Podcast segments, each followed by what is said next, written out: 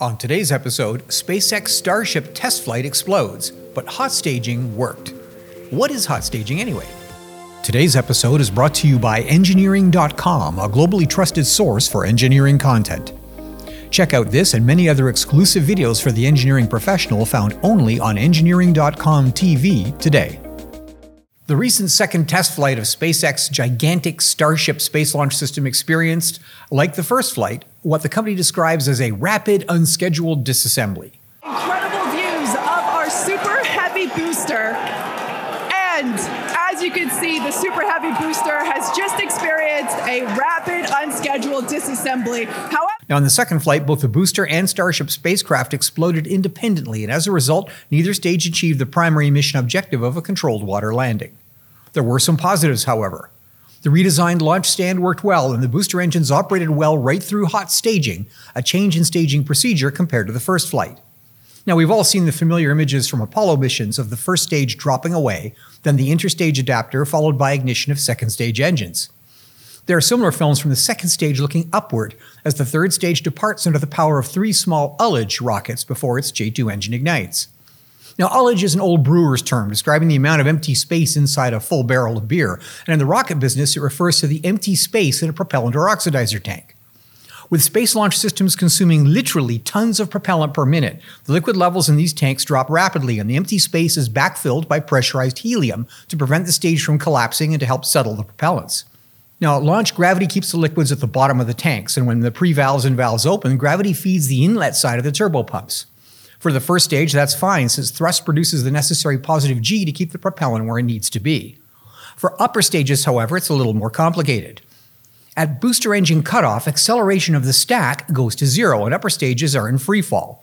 This means that the propellants are free to float around inside the tank, creating a very real possibility that at turbopump startup, the pumps will gulp a slug of helium gas or a froth of helium bubbles entrained in the liquids. Now, if you're an engineer who works in the pump industry, you know what happens when the impeller encounters a gas instead of a liquid. It overspeeds. In the case of a rocket engine, it can overspeed itself into catastrophic failure in a matter of seconds, and this was a major reliability issue with early launch vehicles.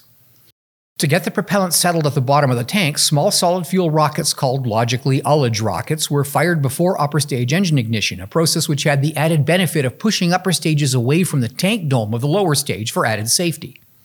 Hot staging eliminates the need for sophisticated sequencers and ullage rockets by simply igniting the upper stages while the lower stages are still thrusting, ensuring that the entire stack operates under positive G throughout the climb to orbit.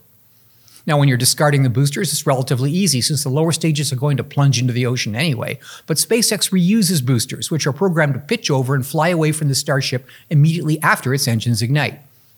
Now, there are all kinds of ways that this can go catastrophically wrong, but in the case of the recent test, hot staging paradoxically appeared to operate perfectly. So why did both the upper and lower stage explode? Well, that remains to be seen, but from an engineering perspective, one thing that's interesting about the way SpaceX is developing the Starship launch system is that there doesn't appear to be a standard configuration, at least not yet. Staging methods and flight profiles are going to have to be standardized at some point, and then a test mission flown more or less flawlessly. The last time a rocket of anything like this size was crew-rated was the Apollo Saturn V system in the late 60s, which was tested in Apollo 4 and 6 before a crew was committed on Apollo 8. Now, Apollo 8 was considered a high-risk mission, and it was, but unlike the Apollo program, SpaceX has time on their side. With regular Falcon firings paying the bills and no deadline like the one set by President Kennedy, they can be patient and minimize risk. But with two catastrophic failures, the pressure to execute well on the third test is going to be enormous. This test made it to space before exploding, but NASA never lost a Saturn V, and that vehicle integrated three stages built by different contractors, all built by engineers working with slide rules and with less computing power than your smartphone. The third time for SpaceX really needs to be the charm. Well, that's it for today's audio version of End of the Line, brought to you by Engineering.com.